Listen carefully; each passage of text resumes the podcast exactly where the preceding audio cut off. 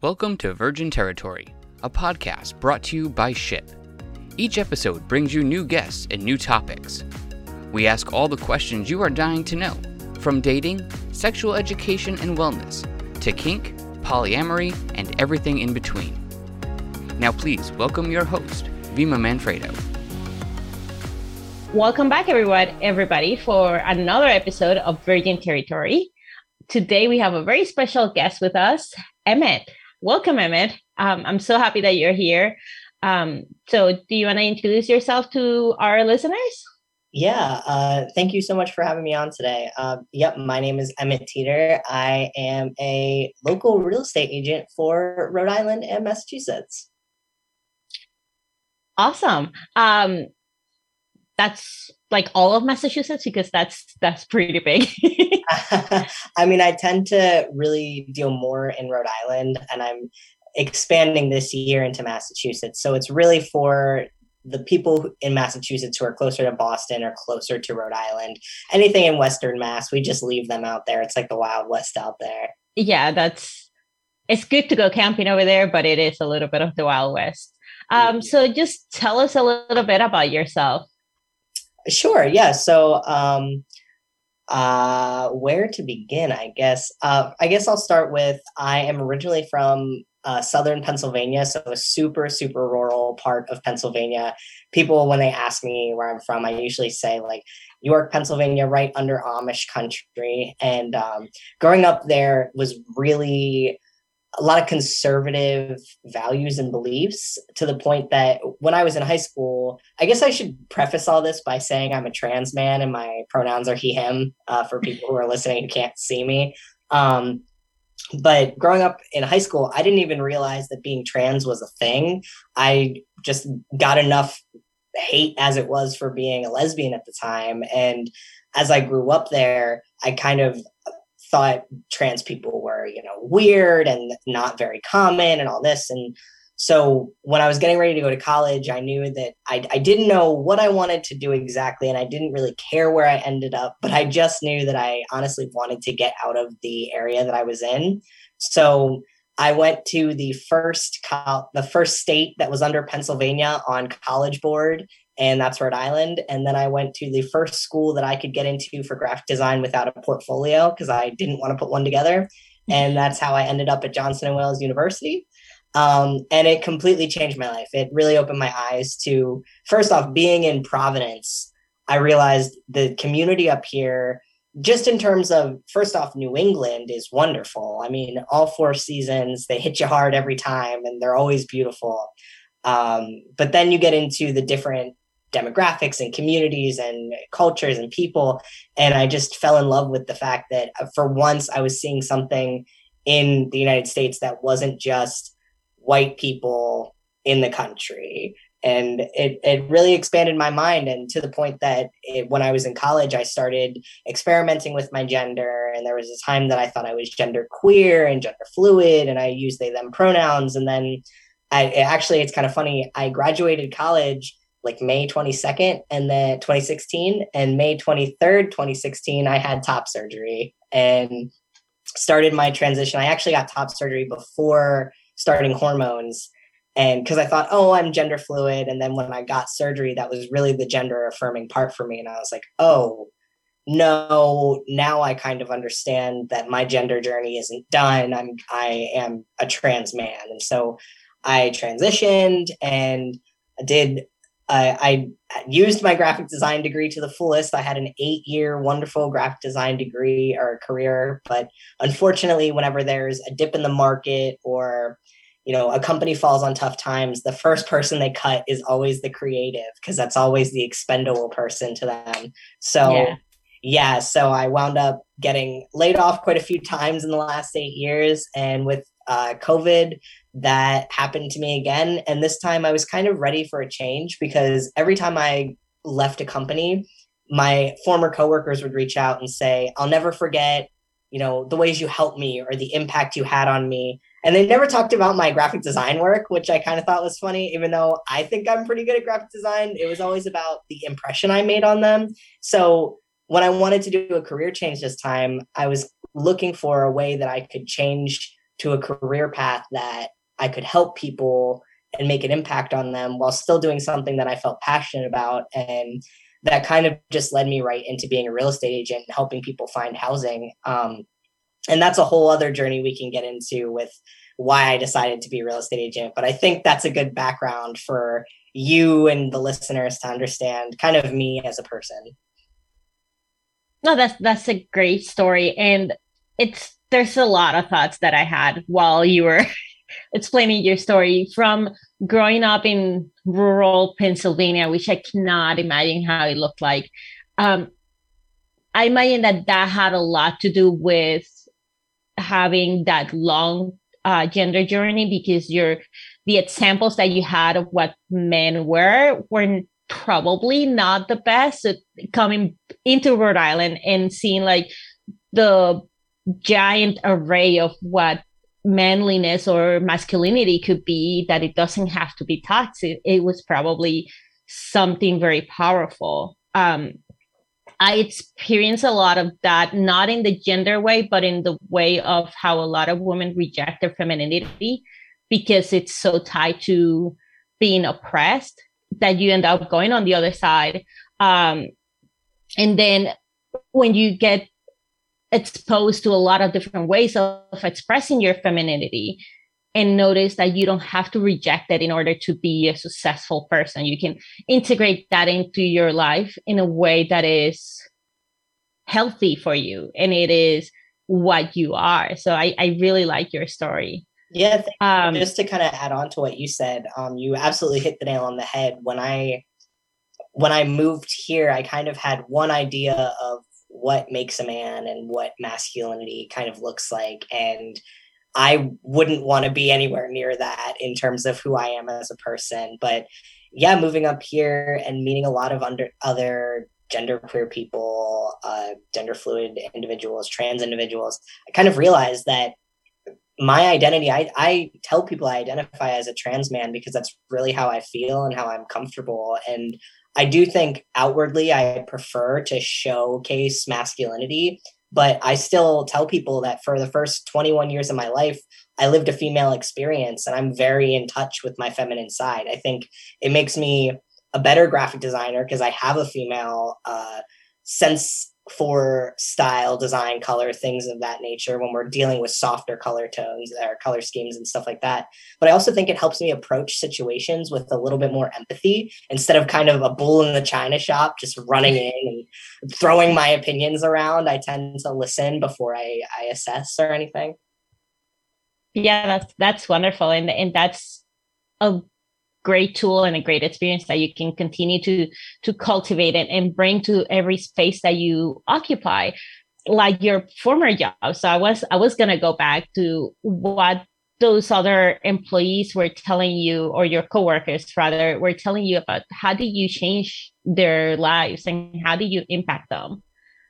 Uh, um, it's kind of this character flaw or character trait i guess about me is that i love goals. Um, I'm very into my own goals, but I'm also really into other people's goals. It's always when someone tells me that they have, you know, a goal or a dream in mind or a way of life that they want to live and they share that with me. First off, I think that's very personal for someone to share with you something they envision for themselves. And whenever people tell me those things like, oh, you know, I want to have this job or I'd love to live here or I, I really want to go to school for this. My brain just starts going and i'm first like okay how can we get you there? What if we what if we look into this? Well have you ever applied to this place? What about this? Because i i just come from this mindset that nothing is out of your reach. You can achieve anything as long as you set kind of a roadmap for yourself. So i get like excited when people have some kind of spark of a goal for themselves because i'm like oh you have a goal? I will get you to that goal Sounds like you will be a great life coach.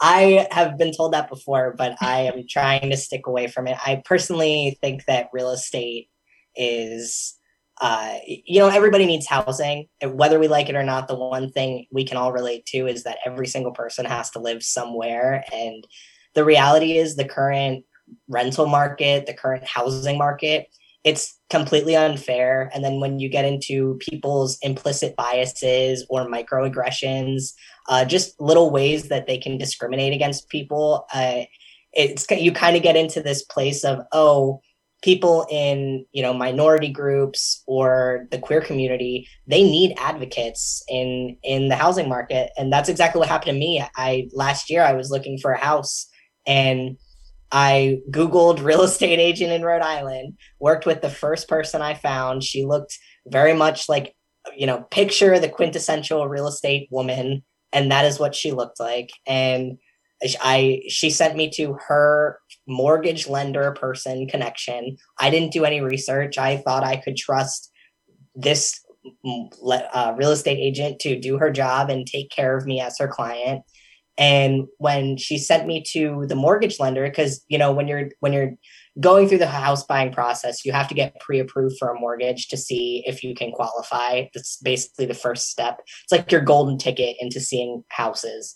Yeah. Uh, so when I submitted my info for the pre-approval, she the mortgage lender came back to me and said, "Oh, your credit score is coming up to zero. And I hadn't disclosed to her that I was transgender. I I rarely do disclose that I'm transgender just because that's personal to me and unless I'm amongst peers who are in the community, I don't see a reason to kind of go around having that be the first thing I say because I also am so much more than my gender identity that and you kind of get in a point when you transition that it falls to the wayside like I am trans but it's not all that I am and I focus more on the rest of my identity at this point. So last year when she said, "Oh, your credit score is 0," I was like, "Oh yeah, uh, my 11 year credit history is actually connected to my old name. Look it up under this. That's me." And I then it just became dead air with her. And two weeks went by, which is a pretty long time for anybody listening and for your own education. You can, if you get all your pre approval stuff to a um, mortgage lender, uh, you can get pre approved within a few hours and find out how much you can qualify. Mm-hmm. So the fact that it took two weeks for her to get back to me and I still hadn't heard anything, I was like, naive about it because I didn't know what I was doing. So I was like, oh, whatever. I'll reach out myself. So I reached out to her, didn't hear anything back. So then I reached out to the realtor that I was working with and said, you know, the mortgage lender hasn't gotten back to me. Have you heard anything? And she got back to me over email and said, "Oh, well, the fact that you were trans and your credit history doesn't line up with with your name, so you don't qualify." And at the time, I just kind of shrugged it off and me and my uh, now fiance she's my girlfriend at the time but we just kind of looked at each other and we were like darn like we're not going to get a house. And we we stopped looking and stopped trying because we just assumed that it was my own credit that caused the problem. But once i started doing more research and i actually took a class on um, housing and how the real estate process works what i realized was that it was the mortgage lender's own bias against me. And she just kind of i don't know i don't know if she got confused by my name change or if she just didn't want to work with me. There's no way for me to know what her uh the point of her doing that was but there was no reason for that to happen. You can get pre-approved even if you have a credit history under an old name. Basically as long as your social matches up and they can prove that that is you there's no reason that should have happened. So as much as I I almost when I started going into real estate, I didn't want to lean into marketing myself as, you know, an agent for the queer community or a transgender real estate agent. What I quickly realized was the people who need the support most and an advocate in the process are people in the queer community who are, you know, gender fluid, non-binary, uh, people who are transitioning who don't have the same access to the medications or the surgeries or the health care that other trans people can to be you know stealth or to to fit in with cisgender society and they wind up getting a lot of doors closed on them. So i've i've leaned into it and i try to be an advocate for the community so that way as soon as a lender or a realtor or an owner of a house tries to turn you away i know exactly how to take care of that now yeah it's uh it's definitely very difficult. So how is the how do you deal with that discrimination and with those microaggressions while you're looking for especially for your first home when you are so green into into the market and you really need a lot of help right great, great question um, and this, this, kind of across the spectrum of uh, different minority groups uh, a lot of this information will be applicable so whether uh, we're talking about different races, genders, marital statuses, um, gender identity expression, disability. If you're a veteran, any of any of those protected classes, because that's what you're considered in terms of fair housing. It, uh, this applies for all of those, but basically, th- that's actually a great place to start. So there is this thing called fair housing in real estate. Uh, it was brought about in the 1900s. I can't remember off the top of my head when it was officially signed into law, but basically what it says is that if you are, you know, no matter what your age, gender, sex, marital status, gender identity expression, disability level, if you're a veteran, etc., um, you are protected under fair housing, which means that people real estate agents, mortgage lenders, anybody that touches the real estate process with you cannot discriminate against you based on those things. And that even goes for if you're applying for an apartment and you're a black family or you're a single mother or a single pregnant woman if that what you're protected against is the landlord saying oh i don't want to rent to you because you're black or pregnant or this or that. It's it's to help you get a fair shot because implicit biases are everywhere and they certainly should not be the the deciding factor in housing. So when you deal with those things uh, i guess probably 25 years ago these uh, uh, prejudices against people would have been a lot more blatant. But now that we are you know getting a little bit more woke all around and as a society we're realizing that you can't just outright do those things because they're not right. You're what you're running into is less of the more obvious like oh a trans person applies for housing the trans person gets denied and it's very obvious that it was because the person was trans. What you're running more into is you know these very these subtleties the microaggressions against you know people in the gay and trans communities and you know people of color, people of different national origins, things like that. And so you kind of have to look for them. And it's a lot tougher to prove them because it's basically your word against somebody else's. But that doesn't mean that it's not worth bringing up. Um, actually, the Department of Business and um, the housing organizations that take care of, you know, how the real estate process works especially in rhode island they take them very seriously. Each state has kind of their their own laws and their own protected classes in addition to the federal ones. But in rhode island if they're if something like what happened to me happened to one of my clients what we would do is we would file a complaint with that person's brokerage because each realtor is like I am a real estate agent, so I'm an independent contractor, but I'm under Keller Williams Realty. So what we would do if we were filing a complaint against me um, is we would report it to my brokerage to make sure they knew that happened. But also, we would file a complaint with the uh, Department of Business in Rhode Island, and they investigate that uh, pretty rapidly after you file it. It is once then it kind of can get muddy and it, it depends on what exactly happened and the severity of it, but it is taken uh, very seriously because again, in when it comes to housing, fair housing is a human right. It's not optional. Right. And and a good idea to um if I can jump on on those, it's write everything down that whoever you're interacting with is telling you. So you have the fresh memory of what's going on. Um it just reminds me when when my partner and I were looking for an apartment back when we were dating, this is back in 2012 or 2013 um, we had a realtor for to look for a rental apartment. Um, and that realtor refused to talk to me and will only answer to josh. And i will ask them a question like do you know if this apartment is gas or oil? As random question. And he would look at josh and answer josh.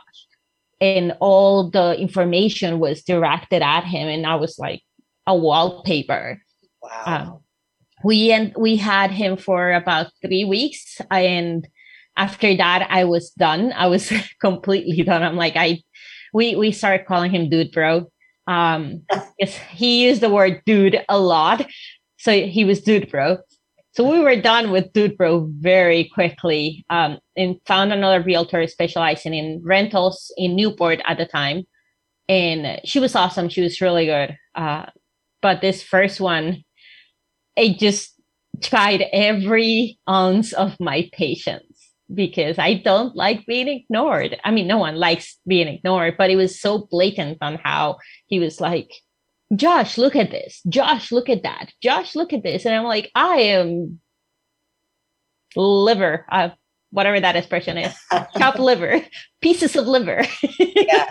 Yeah, I mean, you did the right thing by by kind of dumping him. That's exactly what I would suggest. And um, unfortunately, there are just to kind of assuage any uh, panic if anybody's listening and has has had something like this happen.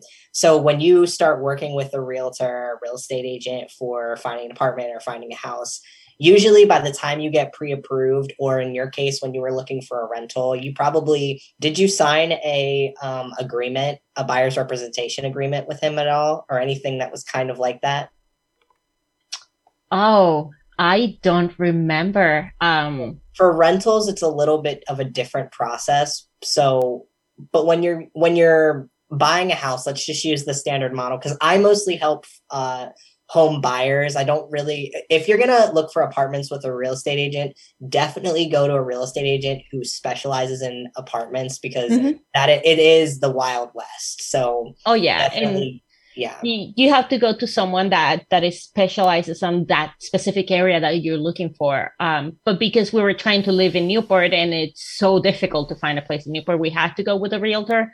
Um, i got from the producer notes that we did sign the that document that you referenced with the second one not with not with dude bro uh, um, so it was more informal with dude bro um, and yeah but with our realtor when we were going to buy the house that we live in now um she was com- it's completely a completely different world with with a purchasing realtor rather than a renting realtor. They were completely different.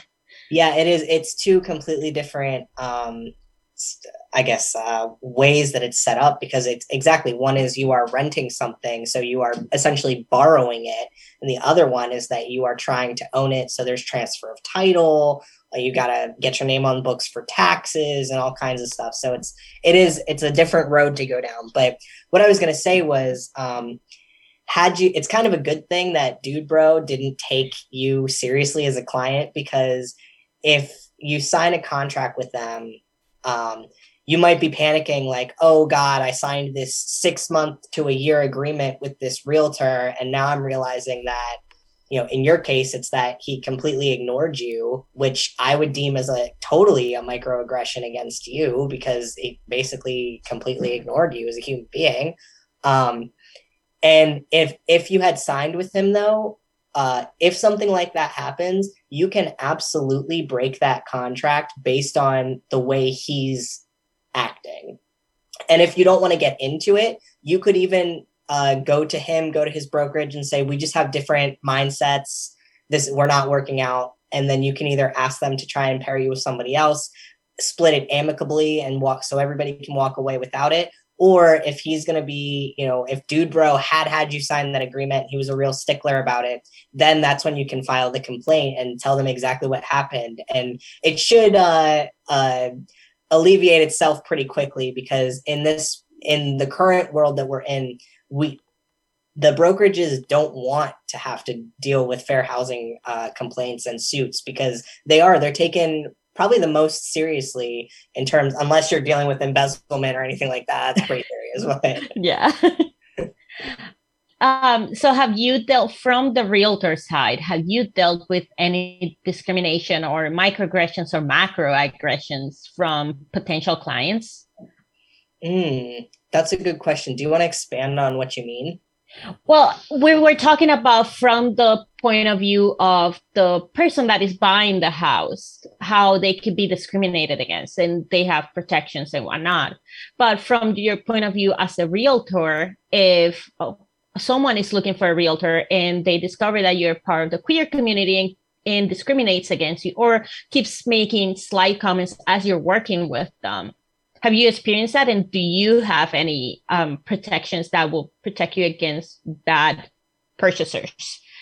Ah that great question. Truthfully um, i have not run into that in rhode island. It's just mostly the clients that i've had have been so happy to either work with someone who's a part of the queer community or like i said i not to, i really don't like this term because it doesn't it's just not a nice term, but I you could say that I'm stealth in the way of I can blend in with the cisgender community. So kind of as my own protection, if I feel that I'm, you know, in a the most times I I feel uncomfortable, I guess in the real estate world is when I have to go to a real estate event and it's with a bunch of, you know, dude bros. Yeah. and um that's when I feel the most uncomfortable as a transgender man because then, you know, they don't you don't know who's safe there whereas when i'm out in the community i get to really pick and choose my clients and when people come to me usually they're coming to me because they know i'm i'm an agent that represents people in the queer community or they know that i'm a safe person who will advocate for them. Um, and i really haven't had any issues like that. But if i did have issues with another agent i could absolutely go to their brokerage or file a complaint with uh, the department of uh, business. Um, but in terms of clients, if I were to meet a client that was, uh, I guess, discriminating against me or I felt uncomfortable with in some way, really, I get to back away from them. As long as kind of just like the same way you could uh, disband the agreement because of the way they treated you, the real estate agent can kind of turn around and do the same thing good because that that is also so important. You're you're also a human that that deserves to be um, treated with respect and dignity. So it, it kind of has to go both ways. You don't want to have a, a karen as a, as a client. Yeah absolutely. Um, so part we've talked a lot about the the real estate community. Um, so how can working with you or the other agents in the community can help um, the queer community or the queer person feel more at ease in this whole buying process? Well, first off, I think that my background as a queer person uh, gives me a, a, deeper understanding than some of the other agents. I know plenty of agents who are cisgender or allies to the community, and they are they're great agents. And I'm not saying that every agent who isn't a trans person or a queer uh, member of the queer community would be a bad agent. But I just think that having faced my own uh, hardships through life from just my queer identity, I understand kind of the subtleties that can happen with it and the different ways that you can feel less than just by simple things like uh, you see it with non-binary folks quite often where they use they them pronouns and I, as the realtor, have no problem using they them pronouns for them. But there's a mortgage lender that's a part of the process too. That if I, you know, if I send my client to a mortgage lender and I send them an email that says, "Oh, this is you know my client," and they use they them pronouns, please respect that throughout that process. If they respond to that email and they use she, her, or he, him, or whatever they feel like using, first thing I do is I call that mortgage lender and I say, hey, saw your email back. Thanks for the information about this, that, the other thing. Uh, however, I did want to just point out that my client does use they, them pronouns. I respect that. I would appreciate you expect, uh, respecting that too, or we're not going to go forward. Because the kind of cool thing about uh, being a realtor and helping people is that I get to kind of navigate you to who you want to go to. You can go to whichever mortgage lender you'd like. However, nine times out of 10, when a client is working with a real estate agent, they either don't know, they don't even know that the mortgage lender is a separate entity, or they don't care who they go to. And in the current market, it's not like everyone's competing because the housing market is um, so nutty right now. Everyone is going to give you the lowest rate the first time. It's not like you have to go to three, five different lenders and have them all compete against each other. They're going to give you their their lowest interest rate the first time you go to them because they know how competitive this market is right now. So what winds up happening, and I've actually done this twice already with uh, a couple of my non-binary clients is that we went to a mortgage lender i told them their pronouns and then down the road before we even got the pre-approval done or you know after the first phone call with the client they sent a follow-up email using not they them pronouns and we switched them over to a different mortgage lender who was capable of doing so because i know for me when I was using non-binary pronouns and anytime people got it wrong, you you feel embarrassed. It's just a knife to your heart every time, especially when you are vulnerable enough to put yourself out there and say, I'm non-binary and that's how I identify. So for people to disrespect that, it's like I, now that I am a you know queer business entrepreneur i one of the wonderful things about doing that is that i get to decide if that's not good enough and that is just not good enough that that's great. Um, just having those consequences of you you need to provide this bare minimum respect because just using someone's pronouns is it's not a big lift on the person that needs to use them and it means a lot to the person whose pronouns those are of it's the bare minimum for you to treat another person as a human and provide them with their with their dignity of what they want and what they need at that moment.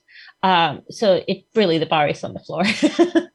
So they, they need to cross that bar to be able to to do business. And it's so great that you can you can advocate for your clients that way. Do you have any other tips for your co-workers or other people that are real estate agents that are not necessarily part of the queer community but they want to be allies to the queer community and make sure that they're serving the community the community the way that it should be served. Um, do you have any other tips for them?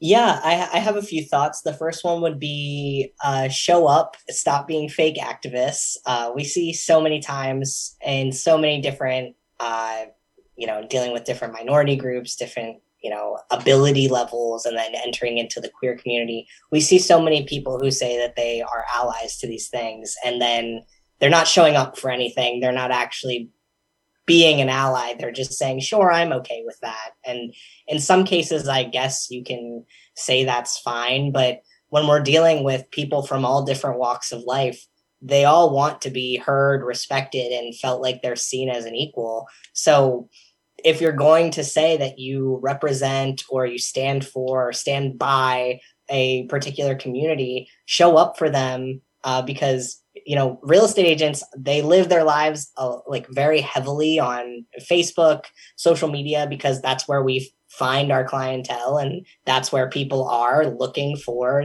people to help them with moving and help them find a house. So they can also see on your social media if you are really backing the things you say you back in your advertisements if you're saying oh we will help all different people in the lgbtqia plus community or whatever this and that but then on your social media you are it's very uh i guess blatant that that is not really the case, people will see right through it. So just show up in a realistic way for people.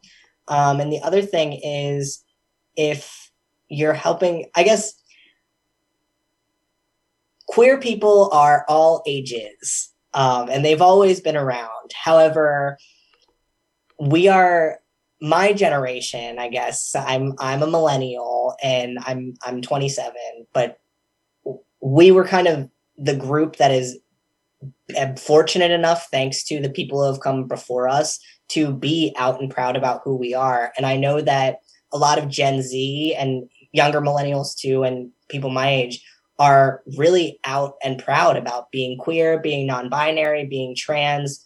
Um, so we can expect to see quite a few more queer couples, non-binary couples, trans individuals you know, buying houses or being uh, adults in the community because that's what we are. At the end of the day, yes, we're queer people, but we're also human beings and adults who have to have a job and have money just like everybody else. So if you're not down with them, I would suggest you very quickly change that because it's we're only going to be seeing more and more uh, out and proud couples, which is a fantastic thing. But if you are stuck in uh, old mindsets, that's not going to do you any good.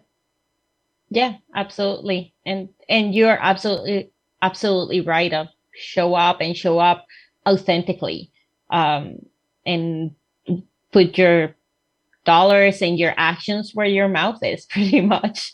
Um, to be a little crude on that one. Um, so we talked a little bit about how the market is crazy and we've been alluding to it and i will be remiss if i don't mention it because it is August of 2021, which means the market is still upside down and inside out.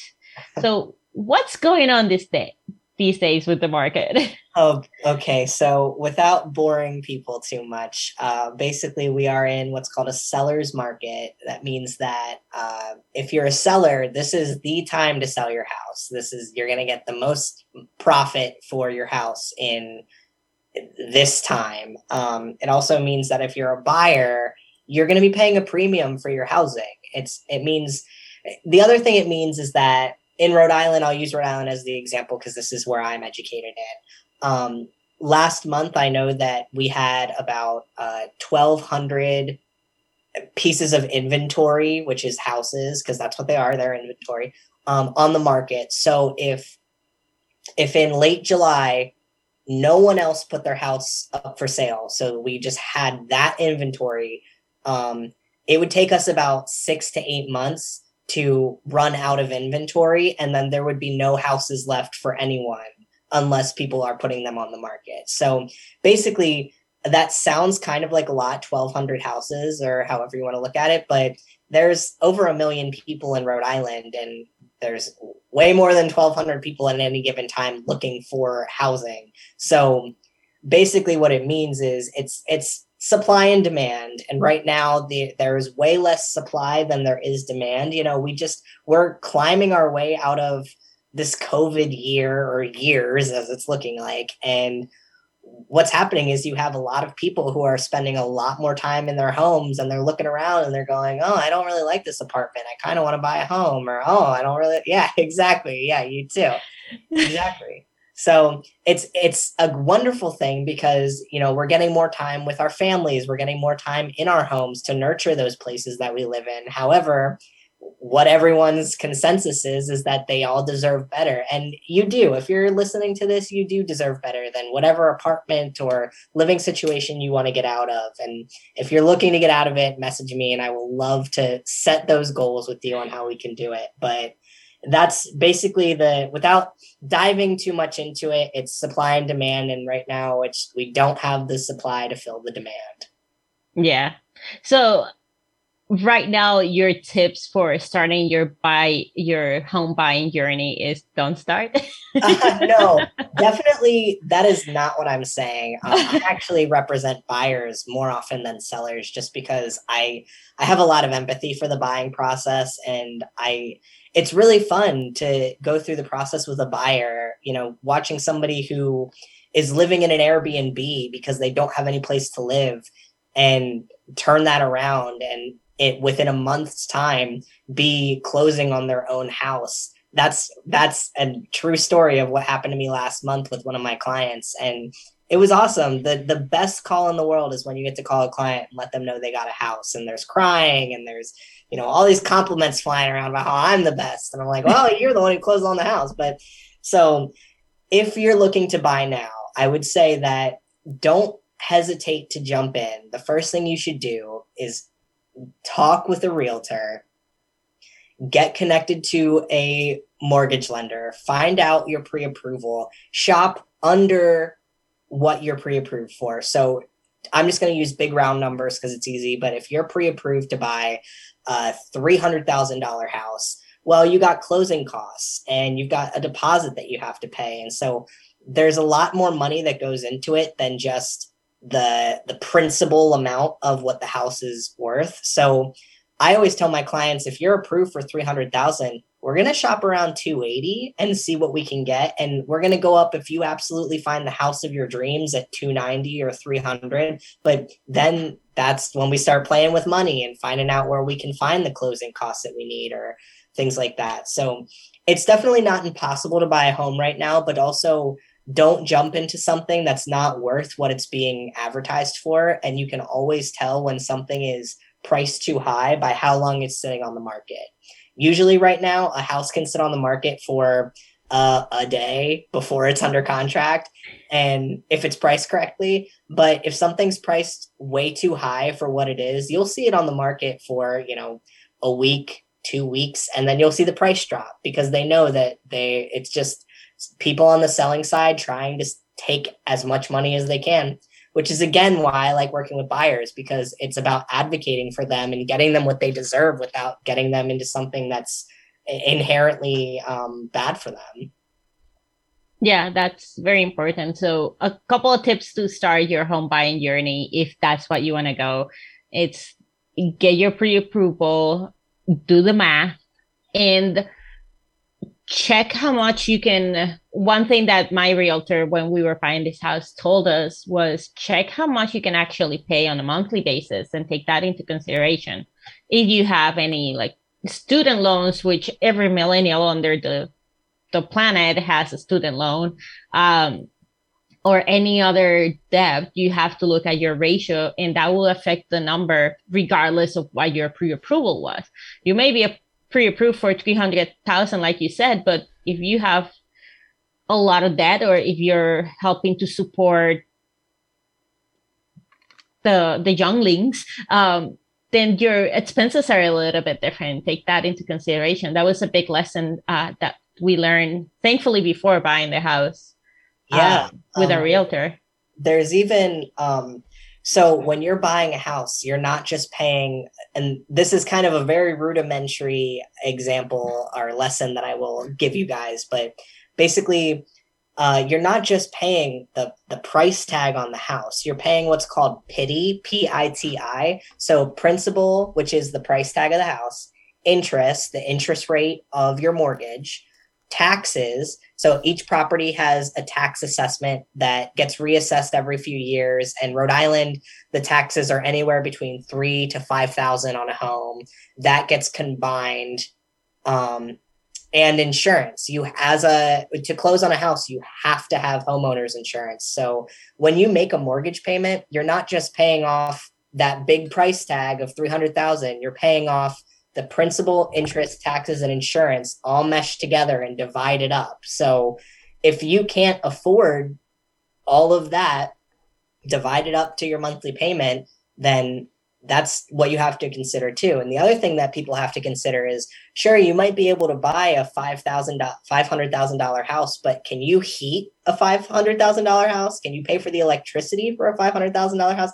These are things that a lot of people if they're in real estate just for you know the money and that's the other thing is you will find agents who look at you as walking the money signs. And when you work with those people that's how they treat you. They don't ask you if you can afford those things or they don't ask you to assess that for yourself. But a good agent is going to say all right we're going to shop in this range. Tell me where you're comfortable buying and let me just make sure you understand that, you're going to have bills for this house. You're going to have that's uh, for the first time home buyers who are listening that's really the biggest thing is not to scare anybody because buying a house is one of the most exciting life goals that you can achieve because then you own a little piece of the planet and that's great. You get security knowing that no landlord is ever going to knock on your door and say hey get out of here in 30 days or whatever. You they can't do that to you at that point. But you got to make sure that just like everything else you can pay your bills. Yep absolutely. One of the things that um when josh and i were looking for a house one of the things he always looked at was is the house oil or gas? And i can still hear him eight years from the from the past saying like I don't want oil, I cannot price that correctly. and to be fair, he was completely right. Just don't don't tell him. Um, hopefully he's not listening. Um, but it's those are the kind of things you have to think about on snow removal do you have to pay for your trash to be taken which we found out on a, another house that we were going to buy in north kingstown you have to pay for the trash to be taken hmm i was very confused about that Yep, a, a great thing for any Rhode Islanders who are listening who want to be near Hope Street or near Brown, because that's what I hear a lot is people really want to be near Hope or, um, you know, really they or near Blackstone Boulevard, that area. You might be better off in condo life. Condos are a great compromise between an apartment and a house. So oftentimes a condo in Rhode Island does look like a traditional apartment, but instead you own the inside of the four walls. So you can paint, you can take down a wall if you want, you can make it look however you want, but the outside snow removal or you know keeping the roof up to date and stuff that's all managed by the condo association so and rhode island actually has a lot of really nice uh, houses that are condos so if you're listening and you're like, I don't know, maybe I'm not ready for a house, but I hate my apartment. Condos, they're cheaper and they're a great compromise. They're a great intro to living in your own place. Yeah, I, I love condos. Um, but there's not condos in this area. I live in Warwick. They're, all there are are houses, and they're yeah. all ranches, or maybe raised ranch every once in a while. But all yeah. Warwick has is ranches. um, built in the 50s, most of them, you can tell. Um, but yeah, that's that's those are a lot of great tips, and we can do a whole episode on like tips and tricks on buying your first home. But before I jump into the hot seat, which I haven't told you what it is, um, do you have any quick tips for people that are looking to sell their first home? Oh gosh. Um, get yourself lined up with an agent who has been doing it for a while. I have a an agent on the real estate team that I'm on who has been in the business of selling homes for the past 30 years. So you want to make sure that you're dealing with somebody who knows how to price it correctly to get you as the seller you know the most money that you want out of the sale but also to not overprice it because it's going to sit on the market. Even in a in a market like this it'll sit on the market. So get yourself somebody aligned get aligned with someone who knows what they're doing. Don't go to the biggest thing i would say is don't use your family. Don't use your your brother that's a real estate agent or your cousin who got their real estate license last year and hasn't really done real estate much, but you want to throw them a bone, go to somebody who knows what they're doing because you're going to be thankful for it when you don't have to worry about anything and it's entirely taken care of. That's very important because I I find it more scary to think about selling than the thoughts that I had about buying. Because buying is all exciting and what you're leaving behind is usually somewhere that you were renting or your parents' house, it doesn't matter. If you're buying your first house, you you don't have this mindset of like, what am I going to do with my house? But thinking about I I got a new job in New Hampshire and I need to move there, which means I need to leave Rhode Island. That's a hypothesis. I'm not going anywhere. Don't get scared, people. Uh, so what do I do with my house? And that puts a lot of stress on people that just got a house a couple of years ago. yeah, the good thing is that that exact situation, you know, happens all the time of yes there are first time home buyers but there are also people who are moving across the states i just talked to somebody last night who's moving from portland oregon over here and they knew nothing mm-hmm. about the area and we had a wonderful conversation but she's in the same boat. She has to sell her home. She's got to move over here. And in that case, she's going to work with an, an agent over there to sell and an agent over here to buy.